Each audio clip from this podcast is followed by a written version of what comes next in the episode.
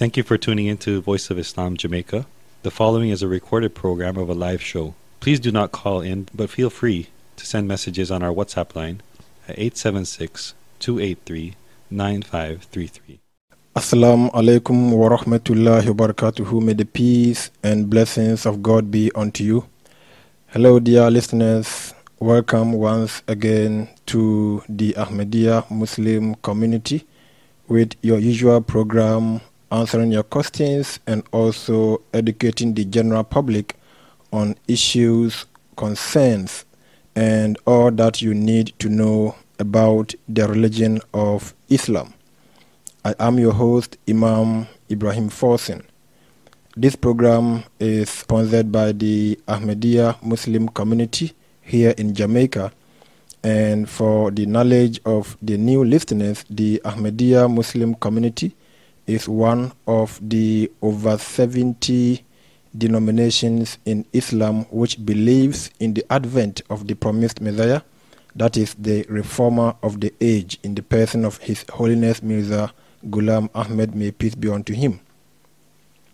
The Ahmadiyya Muslim community is spread across over 200 countries and is a peace loving religious community which rejects any form of violence against God's creation. Our motto has always been love for all and hatred for none. In the course of today's program, if you wish to be part of it, kindly send us your message via WhatsApp, and the number to do so is 876 283 9533. Today on the program, we are taking a look at one of the most important personalities the world has ever witnessed. And I'm talking about the Prophet Muhammad. May peace and blessings of God be unto him. It is a fact that the history of the world cannot be written without a mention being made of the holy founder of Islam. And um, if I might refer listeners to a publication actually which was um, written by Michael H. Hart. I think the I mean the revised copy was in 1992, and he tagged it as the hundred. That is a ranking of the most influential persons in history, and in his ranking, he named the Prophet Muhammad sallallahu alaihi wasallam, that is, may peace and blessings of God be unto him, as the number one most influential person in the history of mankind. The number two on his list was Sir Isaac Newton. Number three was Jesus Christ, may peace be upon him. This gentleman who published this article is not a Muslim. Today we are going to begin the first of episodes that we are going to roll out in the coming weeks. And today we shall focus our discussion on uh, the Prophet Muhammad life before prophethood. So this is going to be the first episode on the series of episodes we intend to run on the life and character of Prophet Muhammad. I believe most of our listeners might have heard about him, but then um, as to exactly who he was, usually people refer only to the media, what the media say about him and also about Islam. Today we are, um, you know, diving deep into the Islamic history and also history which is written and published by fair-minded individuals, some of whom are not Muslims, and the way they saw the Prophet Muhammad and I mean they wrote about him. So without taking much time, I am joined today by Imam Tariq Azim, President and Missionary in charge of the Ahmadiyya Muslim community, who is going to help do this discussion. Imam Tariq, Assalamu alaikum wa rahmatullah, and welcome to today's program. Wa alaikum assalam wa rahmatullahi wa barakatuhu. May peace and blessings of God be upon you and all the listeners.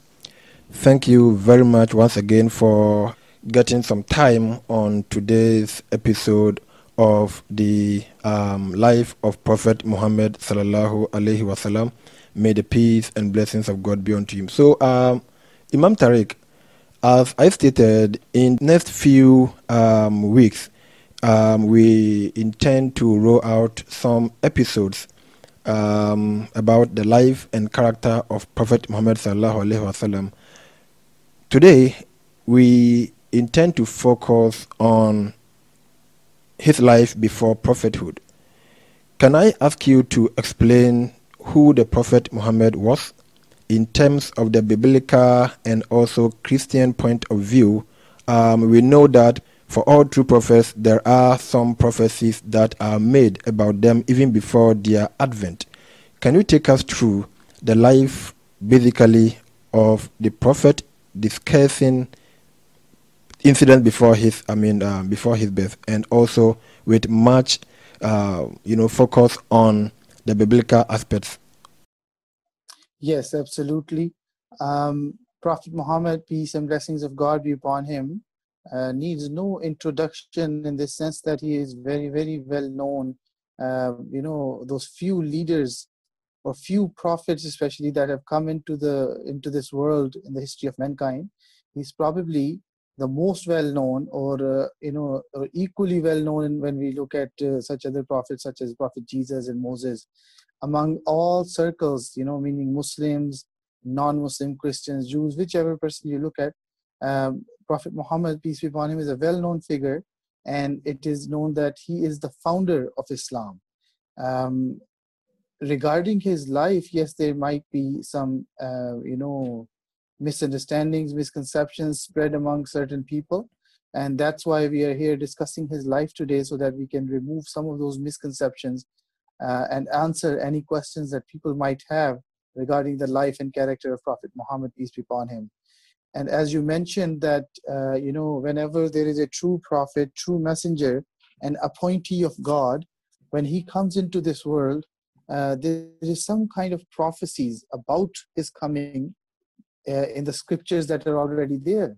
Okay. So the coming of Prophet Jesus, we find its references in the Old Testament, in several places and we, therefore when prophet jesus came he said that i am the messiah that you know that you were to- told about um, similarly about prophet muhammad peace be upon him there is a, a you know a, a, quite a few uh, prophecies mentioned in the old testament and new testament uh, but i will only mention two of them two major ones from uh, old testament the book of deuteronomy if our listeners open up to deuteronomy uh, 18, chapter 18, verses 18 to 20.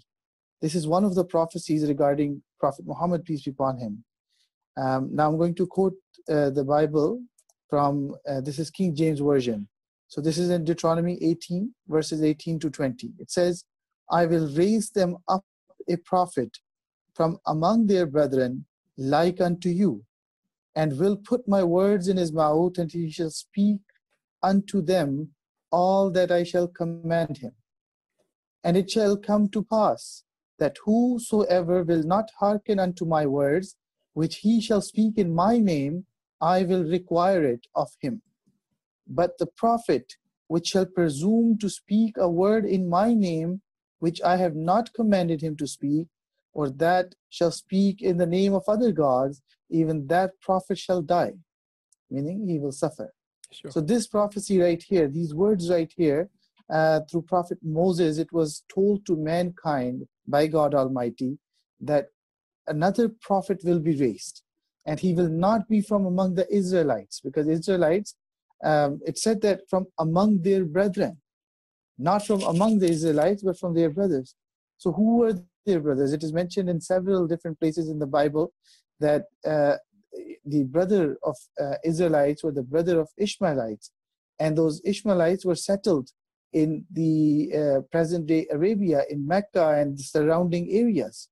So here, a very clear prophecy is mentioned that Prophet Muhammad, peace be upon him, was supposed to appear, and and you know uh, he was going to be such a great prophet that uh, number one he was prophesied in the earlier scriptures, but also the way he has been mentioned here, if you look at it, that God says that I will require it of the people to believe to accept Him, right? And sure. He it, it also says that uh, you know He will speak in my name. Whatever He will say, He will not say of His own accord. He will speak of with with my name. So interestingly, every chapter of the Holy Quran pretty much begins with these words, in the name of Allah, the gracious, the merciful. So this is again fulfillment of the prophecy that the Holy Quran, the book that was revealed upon Prophet Muhammad, peace be upon him, starts with these very words which were told in this prophecy that he will speak in my name. And if he doesn't, meaning if, if he speaks in the name of some other gods, or he speaks what I have not commanded him, then his mission shall be failed, he shall be perished, he should suffer. But when we look at the life of Prophet Muhammad, peace be upon him, his religion, his mission has only, you know, reached further and further, and more and more people have accepted him, which shows uh, that how his message was accepted at the universal level, and he is the true fulfillment of this prophecy. After this, I would like my uh, our listeners to turn to Deuteronomy chapter 33, verse 2. That is Deuteronomy 33, oh, yeah. 2. And he, uh, it is mentioned that, and he said, the Lord came from Sinai and rose up from Seir unto them. He shined forth from Mount Paran, and he came with ten thousands of saints. From his right hand went a fiery law for them. So here, there's another prophecy about Prophet Muhammad, peace be upon him, is coming. And even his location, or uh, you know, a rough area, roughly uh, uh, an approximate location has been mentioned that where he will be. When he will be when you know he will come as a prophet where would where would he be? Firstly this verse talks about the lord came from sinai referring that lord yeah. god almighty showed his manifestation through prophet moses um, you know in the vicinity of sinai. And it then says and rose up from seir unto them seir is actually a range of mountains in palestine the area where bethlehem and where jesus peace be upon him was born. And this area uh, you know in the south goes all the way till this area uh, this sea called gulf of aqaba. And in the north is it goes up to de- uh, the you know the dead sea. So all this area basically uh, refers to the coming of prophet jesus peace be upon him. So these are mountains that are being referred sinai was a mountain seir is a mountain where jesus peace be upon him came and then it says he shined forth from mount paran Mount Paran is a, is, is a mountain and very close to Makkah. And then here is a reference, a very clear reference to the coming of Prophet Muhammad, peace be upon him, a prophet that was supposed to appear in the area um, uh, near Mount Paran. And then the verse says, and he came with ten thousands of saints. When we look at the history, when Muslims became the victors of Makkah, when Makkah became a Muslim city, you can say as a whole or majority of it accepted Islam. Yeah. That time Muslims, along with in the leadership of Prophet Muhammad, peace be upon him, had entered the town with 10,000 companions, 10,000 people. So this is a fulfillment of this this part of the verse as well. So this is another example I've given. There is plenty more examples, both in Old Testament and in New Testament, even in the words of Prophet Jesus, peace be upon him. Uh, if our listeners are interested, we can definitely uh, share references. Feel free to reach out to us. Uh, but I think considering that uh, our topic today is, is a little different, so I will suffice with these. Thank you very much, Imam Tariq. In the first verse you quoted, that is from the book of Deuteronomy chapter 18, verse 18, um, you stated, and it is written that I will raise them up a prophet from among their brethren basically this was a prophecy God was um, making to the prophet Moses, and um, he said also he's going to be like thee. Would somebody um, be wrong to suggest that this prophecy refers to Jesus Christ and not Prophet Muhammad? Because basically, after the prophet Moses, notable prophets that we can count will be Prophet um, Jesus Christ and also Prophet Muhammad Sallallahu would somebody be wrong to say that this prophecy um, refers to Jesus Christ? You see, you have to look at the life of the prophet under discussion, and that you know sums up the conclusion, sums up uh, who should be the fulfillment of any yeah. of these prophecies. Yeah. When we look at the life of Prophet Muhammad, peace be upon him, and compare it with the life of uh, Prophet Moses, Prophet Muhammad and Prophet Moses, when we compare them, we see that both of them were given new religions, both of them were given new teachings. Prophet new law. Jesus new law. new law basically right new religious law but on the other hand when we look at prophet jesus peace be upon him he said that i have nothing to add i have not come to remove or add anything but only to fulfill what is already there nothing to add nothing to remove and when he was asked the commandments he just repeated the same commandments from the old testament Okay. so jesus peace be upon him when we look at him he did not uh, intend to found a new religion he basically came to reform the people within that religion that already existed, the followers of Prophet Moses, peace be upon him. Uh, and then, you know, he just reiterated those teachings. On the other hand, Prophet Muhammad, peace be upon him, just like Prophet Jesus, uh, sorry, Prophet Moses, he was given a new law. He was given Okay. a book that is referred to here, referred here, uh, in the other verse that I quoted. It says, He came with ten thousands of saints. From his right hand went a fiery law for them. Fiery Okay. law Law, for them. So a new religion was to be founded by him. Okay. Thank you very much. And um, let's look at where the prophet was born. Could you share with listeners some information about his family background? Yes, absolutely. Prophet Muhammad, peace be upon him, Sallallahu Alaihi Wasallam. was born in the city of Mecca. Mecca is uh, in present day it's located in Saudi Arabia, uh, but generally, I mean, this area at that time was just Arabia, and in that area, this city of Mecca was actually a very important, uh, very popular city uh, in Arabia, and uh, basically, it was a center. Um, for you know like center uh, commercial hub and center for uh, the arab world at that time Okay. people from all over arabia used to uh, arab world used to come there for pilgrimage uh, because they're the house of god as they called it um, you know even today we believe that it is the same house of god that was built by prophet adam as as uh, prophet adam the first of the prophets to to you know uh, basically remind us uh, that we all need to worship one God and we should all turn our attention, our focus towards that direction while we are worshiping God so that we as a community, global community, are always united in worship of one God. So uh, there's many other benefits of as well. But that house of God that was created by Prophet Adam, then uh, fixed in the time of Prophet Abraham and some other times as well, that was where you know many Arabs from other uh, other towns, other cities in Arabia used to come there for pilgrimage. So Prophet Muhammad peace be upon him was born in this extremely important town. Basically, as I mentioned, it was the center of the world for the Arab for the Arabs, right?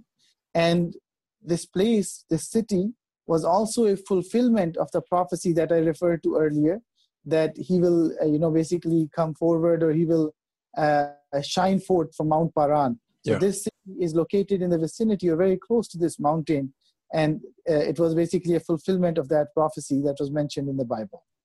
Uh, so Prophet Muhammad, peace be upon him, was born in this town that was called Makkah, and his family uh, was a very noble family, very well respected family uh, in in Arabia, and uh, they were known, um, you know, as uh, in some ways custodians of the, the you know the holy site uh, in Makkah.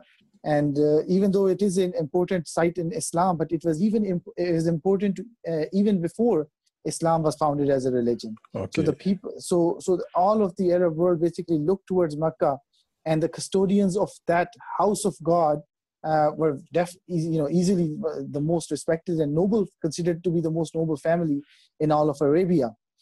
Many of the leaders, chiefs of uh, of Mecca, particularly, came from the family, uh, you know, such as forefathers of the Holy Prophet sallallahu alaihi wasallam one of his uh, uh, there's one very popular story about the grandfather of the holy prophet muhammad sallallahu Alaihi wasallam and his you know it shows the strong character that this gentleman this grandfather the, the grandfather of holy prophet peace be upon him had.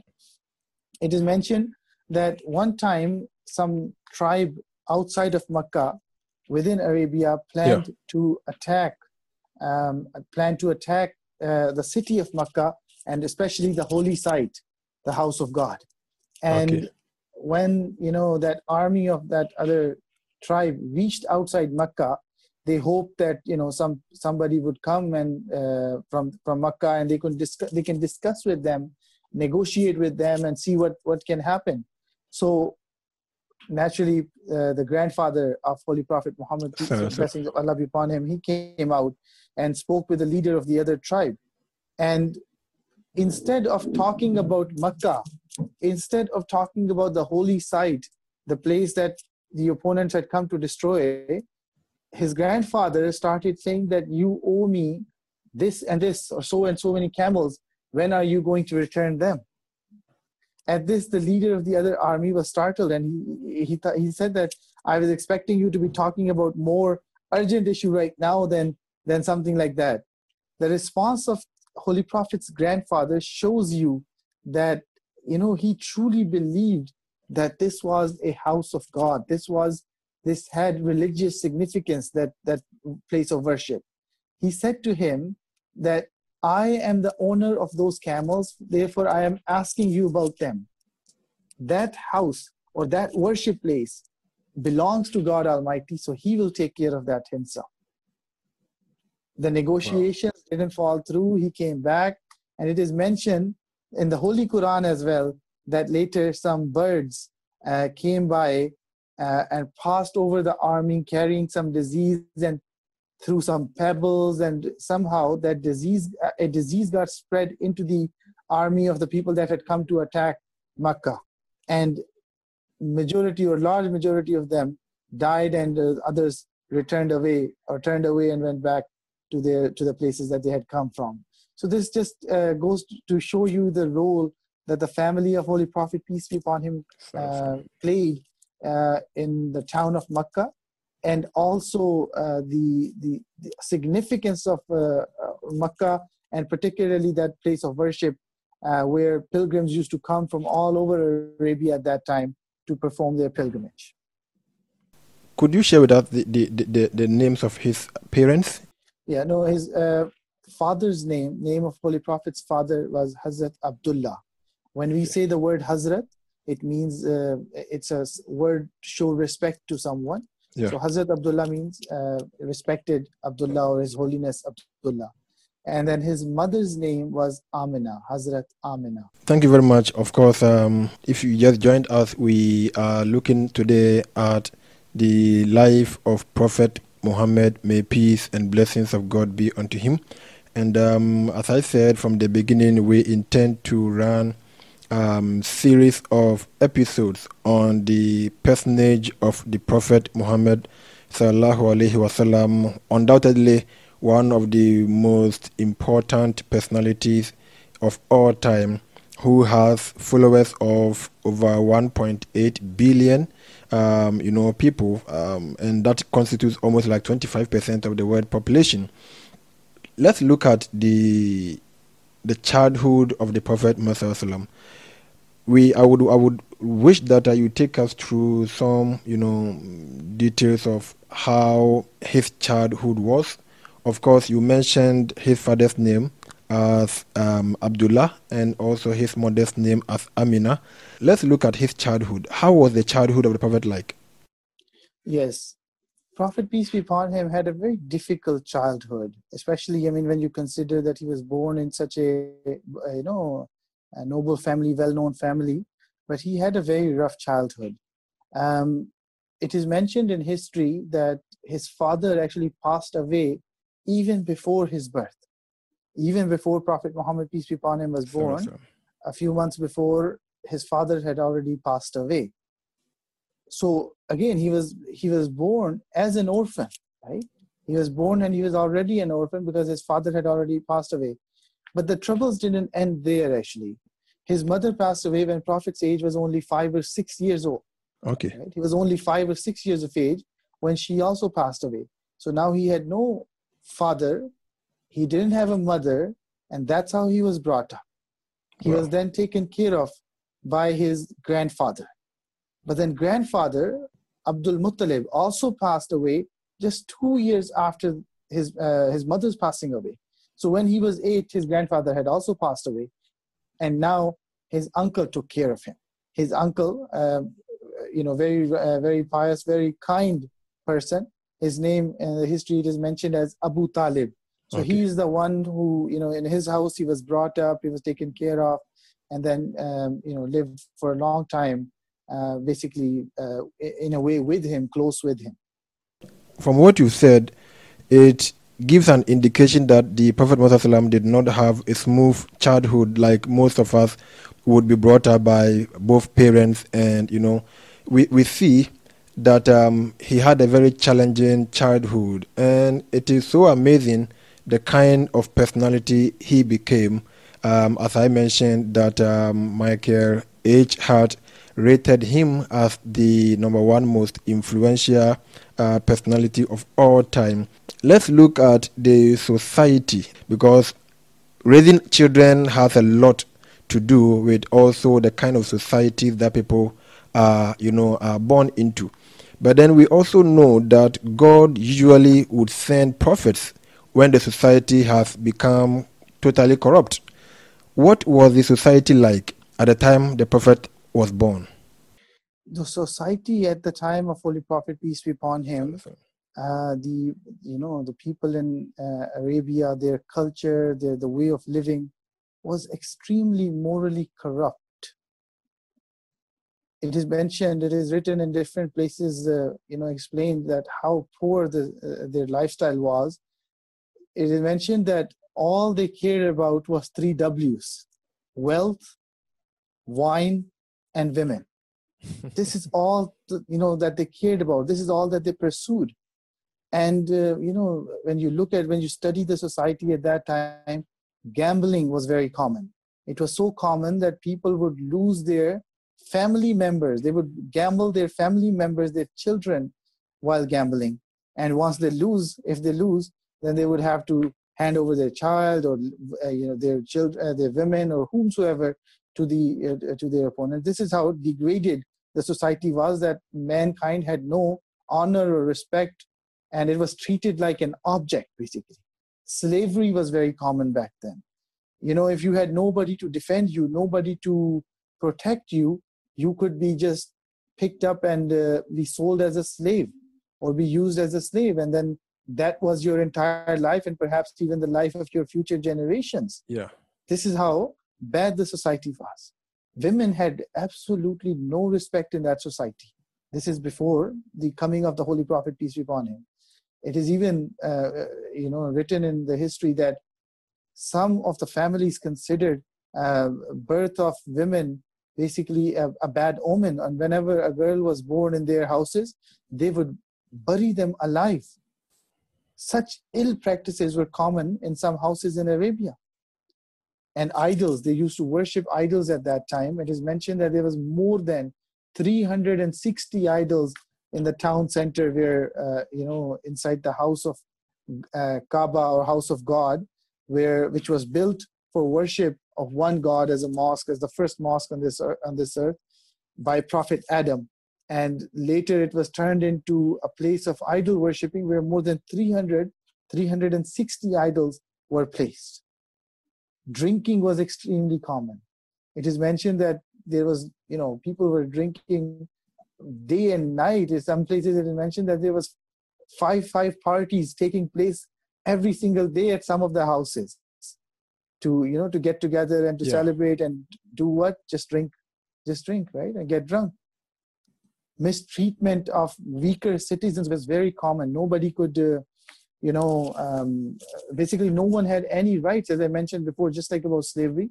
If you if you yourself weren't strong enough to stand up to other people in the community, you could be robbed. You could your rights could be usurped, and you couldn't do anything about it. So it was almost like the jungle life, survival of the fittest survival of the fittest yes i mean it is it is terrible but again the morals were also like when you, we look at the morals of the people they were they were there wasn't any you know we could say that it was a good society by any measures any means when we look at it from moral perspective okay um, extremely morally corrupt even today we see a lot of these problems coming back especially here in our country we see a lot of these problems such as i mean what i said about wealth, wine, and women. We see it's very common here too.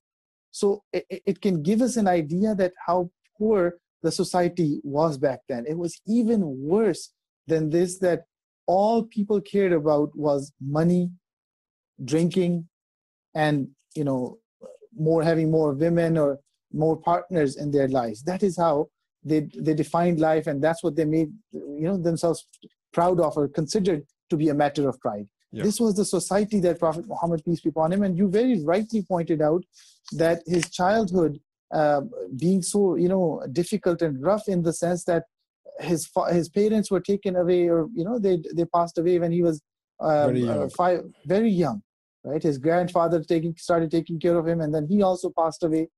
Despite all those things he grew up to be such a strong character and uh, and a, a, and a very well behaved person.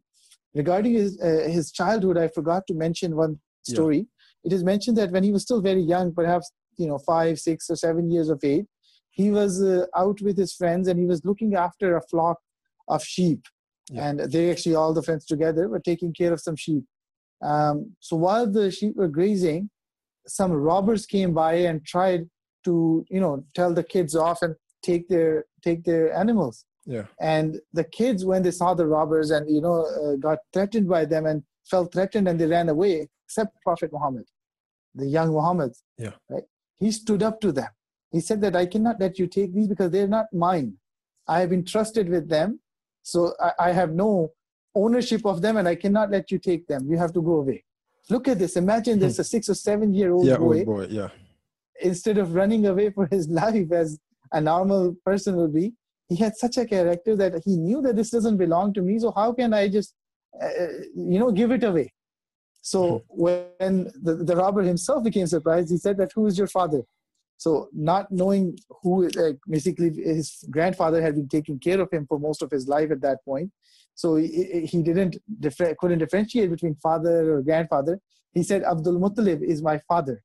So the, the, the robber smiled and said that, um, you know, son of a leader, son of a chief should be like that, the way you are. And he left them alone and he went back. So a small incident, but goes to show that how strong the character of Holy Prophet Muhammad wasallam was, despite being brought up in that kind of uh, difficult so, uh, childhood and also that you know uh, morally corrupt society, he still uh, came up as a person with excellent morals, great morals.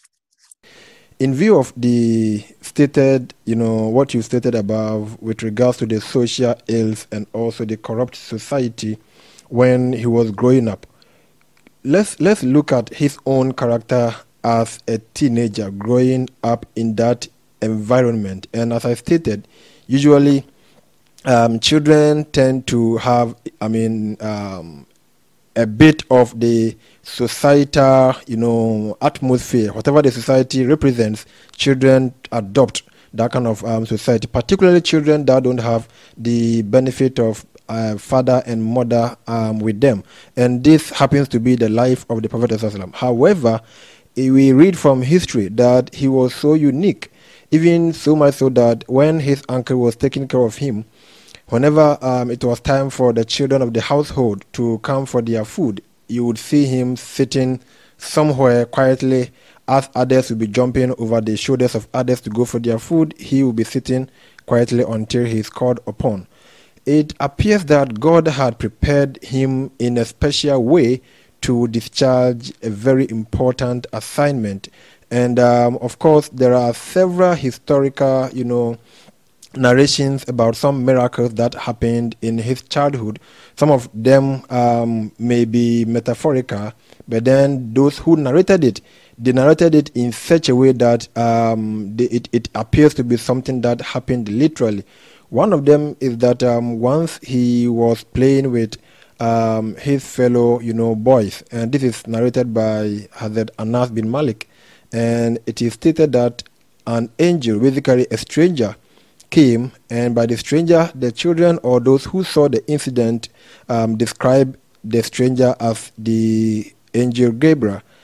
And then he took the Prophet Muhammad, that's the, the, the young Muhammad or the baby Muhammad, took him um, you know, by the side and um, you know opened his chest and took some kind of um, spot, something, uh, substance from his chest and cleaned it and said he's taking basically the, the, the, the satanic, whatever might be of satanic influence in him has been taken away. This again, I say, um, is generally referred to as something that happened literally, but then it could be some kind of vision that others might have seen it so vividly, so to even describe it as something that happened literally.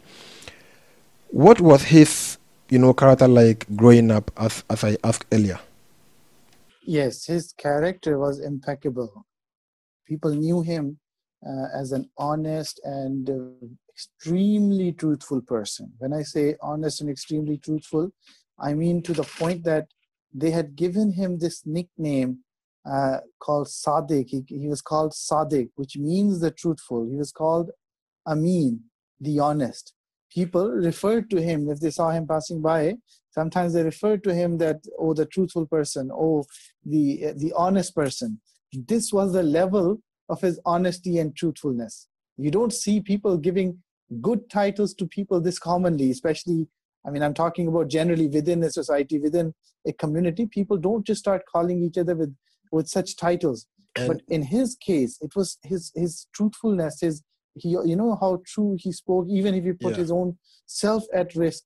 It was so common that people referred to him as the truthful and and at some other times as the as, as most honest nicknames usually um, give uh, negative connotations about people's people's behavior, and for him to be given such a nickname, as you mentioned, uh, as Sadiq and also Al Amin, it shows that that kind of attitude he was um, exhibiting was not common to be found within that society that you know prevailed.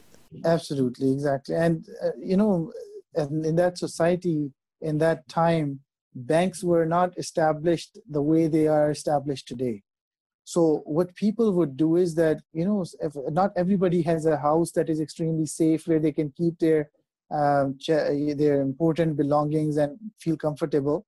So what they would do is they would give it to somebody that they trust.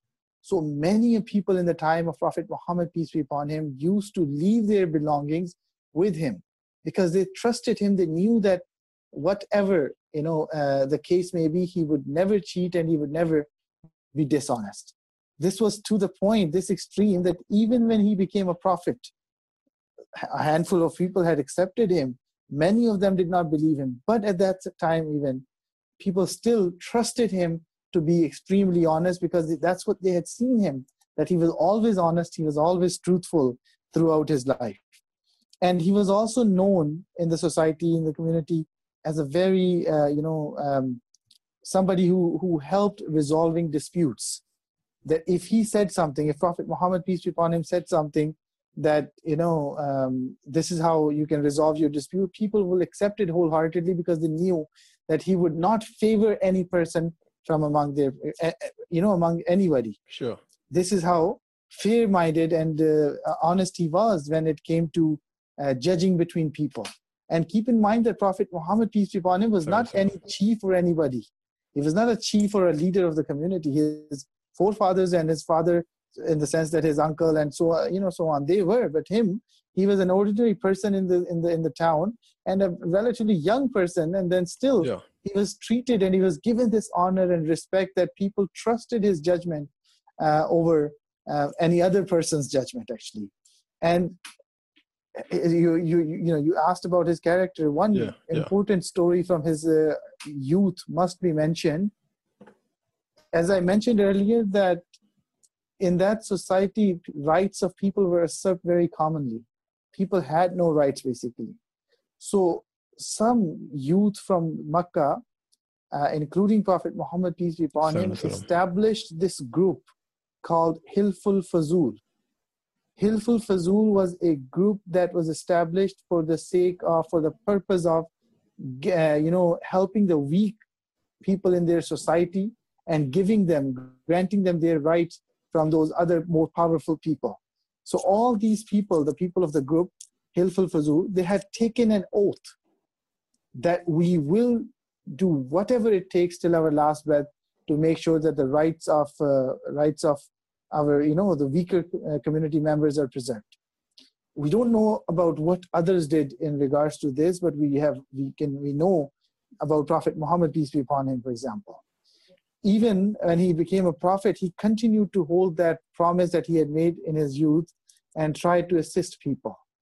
It is mentioned that one time, a chief, one of the you know chiefs of uh, Makkah, had taken some money from somebody and had not returned it. So Prophet Muhammad, peace be upon him, he, uh, you know, the, this person whose money was taken, he was told that he should go to Prophet Muhammad, peace be upon him, perhaps he can help.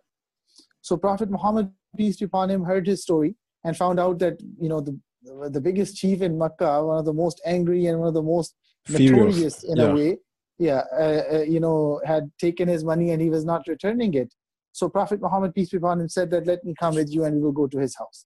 Together they went to his house and Prophet Muhammad, peace be upon him, simply demanded from, from that person, from that chief, that you owe this person uh, such and such, so why don't you return it? He said, I will return it right now. So he goes inside and grabs whatever he owed the person and brought it to him. Later, people asked that chief that what happened? Why did you listen and you know give it so easily? He said that when Prophet Muhammad, peace be upon him, sorry, sorry. came to me, I saw two angry camels on his sides, as if they were ready to attack me if I said anything, you know, uh, if I didn't comply, basically. So for that reason, I, I was left with no choice. So this was the spiritual awe that the Holy Prophet, peace be upon him, was blessed with. But his this is what his uh, you know um, desire was that he always wanted to serve humanity, and this was visible in in his character from his childhood, and he was visible in his character when he was young, and it continued throughout his life until the day of his demise. This reminds me of um, an incident which is also captured in history about the renovation work that was done on the Kaaba, that is the holy, you know, house of worship. And there is a, a stone, a particular stone that is deemed to be very, you know, sacred um, by all standards. And um, after the renovation, it was it became an issue as to which tribe's um, responsibility will it be to fix that stone at the exact spot that it ought to be? And this, you know, the Arabs, as you mentioned, those days, a smaller thing like this could generate into a very severe, you know, battle, serious battle. So they were almost about to draw out sword at each other, and then the prophet came to know about it. So what he did was that, okay, um, get me a plain piece of cloth and then, since they trusted him and they trusted his judgment, he they allowed him to pick the stone and then put it on that piece of cloth, called the leaders of the the nine tribes to come and hold that piece of the cloth. I mean, and then they all lifted it to the place where he has to, and then he himself, you know, aided placing the stone there, resolving what could have, you know, turned into a very serious tribal uh, conflict. So it is it is um, uh, very important to learn about the character of the Prophet Muhammad sallam, and the kind of society he was born into and the kind of reformation that he brought into um, the world today. Let's look at marriage. I believe, of course, he got married. Taking us through his marriage, could you tell us um, at what age he got married and then who he got married to? And um, how that you know process was like.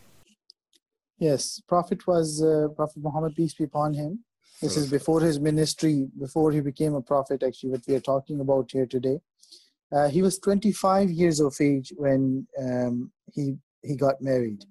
He himself was a very uh, you know successful and uh, honest and noble businessman and how business used to take place at that time was that uh, the caravans used to go from Mecca to other parts in Arabia, even as far as you know the Roman Empire or the Persian Empire. And Prophet Muhammad, peace be upon him, as a businessman, would join one of those caravans, and they, they would take their merchandise, he along with other people, uh, people would take their merchandise into other towns and sell those that merchandise in, in those okay, areas. Okay.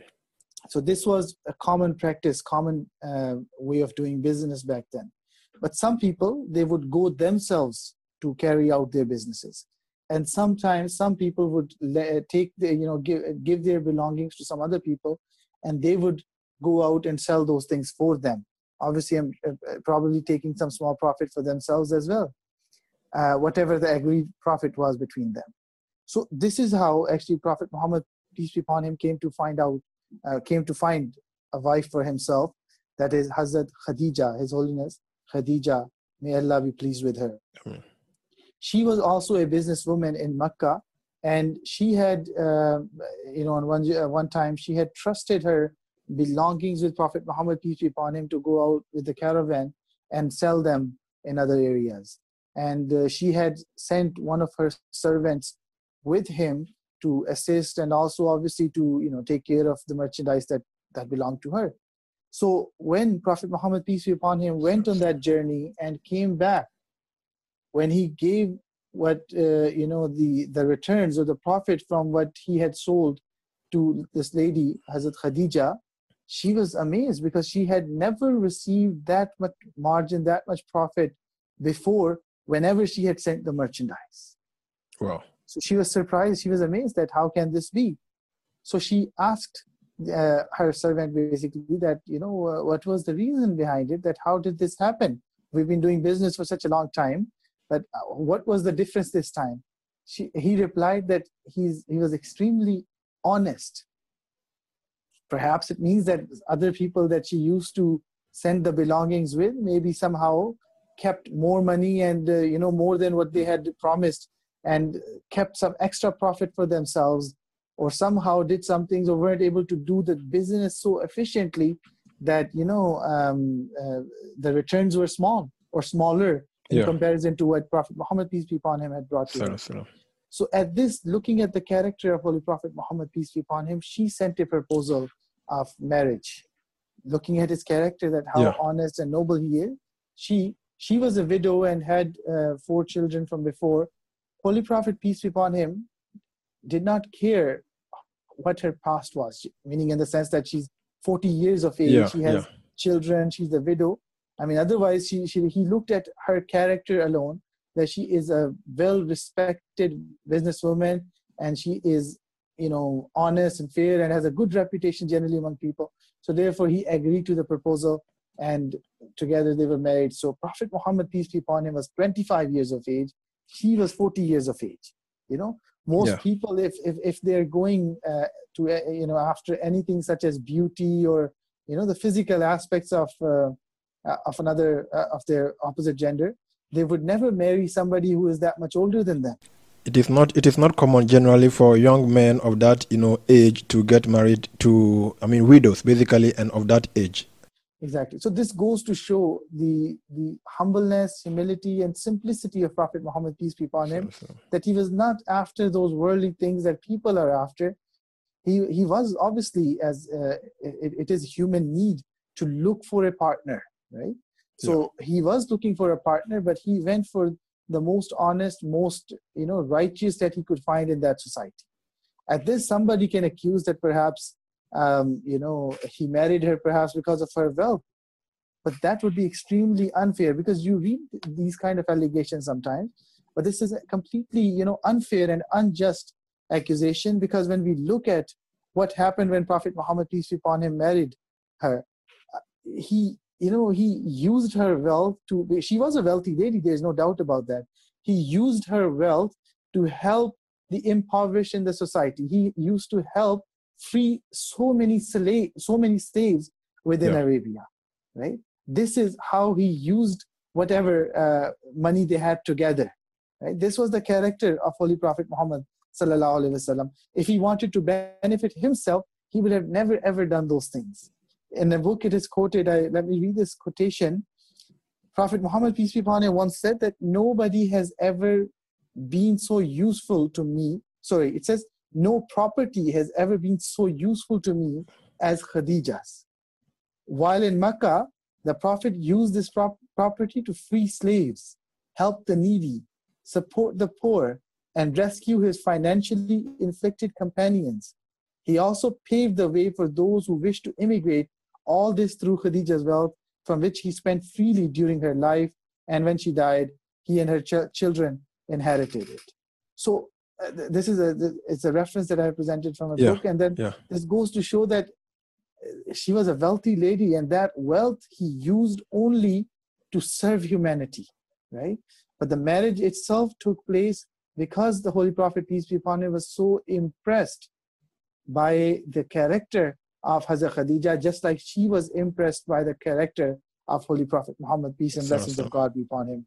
So they uh, they got married when he was 25, she was 40, and uh, it is during that marriage, uh, you know, uh, the Prophet was given the glad tidings that he's been appointed as a prophet, and this marriage uh, lasted until the demise of Hazrat Khadija, his wife, about 25 or so years later. Thank you very much. And I, I think in our next episode, we shall be looking at um, how his prophethood started. But then um, let's look at some of the things you said, particularly with regards to the societal ills that existed and also permeated the society. You made mention that um, there was the society was said that there was lack of respect for women, even so much so that you stated that if a person um, had a female child for uh, fear of um, being humiliated by the society, they would bury the child, I mean, the baby girl alive. You also stated that um, they had a very terrible treatment towards the slaves, and then also alcoholism was something, you know, that was the order of the day. Um, it is stated in, in, in history that when people build houses, one of the most important addition to the house would be a place to store alcohol. I believe in our subsequent programs we might, I mean, touch on some of this, but adding it to today's episode, let's look at some of the reformations he brought about, particularly looking at these three things um, respect towards women and treatment towards the slaves, and also the society which was um, engrossed in alcoholism. Did he bring any serious change into the society with regards to these three things I have stated? He spiritually transformed them, literally transformed them, transformed them in every way possible. The people who used to be drunk all day and night, they were now, uh, you know, basically uh, uh, completely lost in the love of God Almighty. Instead of going to bars and other places to get drunk, they were now going to the mosque to pray day and night the same women that had no respect now they could you know uh, speak up more powerfully and uh, more uh, publicly and, and say whatever be, they had wanted be teachers to be teachers teachers to exactly. the, the, the, believers. exactly exactly. It, it, there's actually a, a narration that one time a woman a wife was speaking loudly to her husband uh, in the sense that they, they were they were having an argument. And the man got angry that how can you talk to me like this?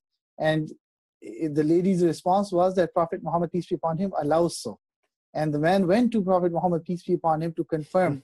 And you know it, it, just goes to show that how the society shifted so much from that uh, extreme level of ignorance to an extreme in the sense of positive sense that to an extreme of goodness right? Sure. where they where uh, they, they didn't care about uh, things as you know worldly things. They cared more about their spirituality and same thing about wealth. People people did not care about wealth uh, in the sense that they didn't care about making money just for the sake of uh, being rich. Now they may sure everybody needs money everybody needs some kind of property and whatnot to live. But that was not the main goal in their lives. The main goal in their lives was to enhance their relationship with God Almighty and serve humanity in every way possible. This was the transformation that Prophet Muhammad, peace be upon him, brought in that society. Thank you very much, Imam Tariq Azim, for sharing some time with us discussing the life of Prophet Muhammad sallallahu alaihi wasallam. May the peace and blessings of God be unto him. And also regarding the slaves, you know, as um, we always say, his attitude and the kind of changes he brought to, I mean, uh, bear in terms of treating the slaves was so, I mean, unparalleled in the history of mankind. It is stated that, as you said, that um, when he married his wife, uh, the wife basically left everything under his care, and among them were slaves. He set the slaves free, but then one of them whose name later on became Hazrat Zaid, he refused to go. And it happened that even when his parents heard that his freedom has been granted on a silver platter without any compensation, the parents came to, you know, arrange for his, um, you know, departure to join them to wherever they were living. But then they came, and the gentleman said, the gentleman who was a slave and had been set free by the prophet and his wife, he said that, um, Mother and Father, I am so sorry to say that I cannot go with you because the kind of love I receive from this, you know, master of mine is nothing that I can get from even you who are my parents. So this shows the love I mean the level of love and also the kind of compassion the Prophet had for humanity. And in the Holy Quran, Allah the Almighty has said, Lakad kana lakum fi rasulillahi uswatun hasana. That in the life of the Prophet, there is a good example for us to emulate. And I believe this is all that time would allow on today's program. And as I said, we intend to run series of episodes on the character and the personage of the Prophet Muhammad sallallahu alaihi wasallam. May the peace and blessings of God be unto him. There's a lot that we can learn from, I mean, his behavior and his character. And once again, Imam Tariq Azim, thank you very much for joining us and also to our cherished listeners. Thank you for being part of today's program. Until we come your way next time with another interesting episode from the Ahmadiyya Muslim community, it's love for all and hatred for none. And Assalamu alaikum wa rahmatullahi wa barakatuh.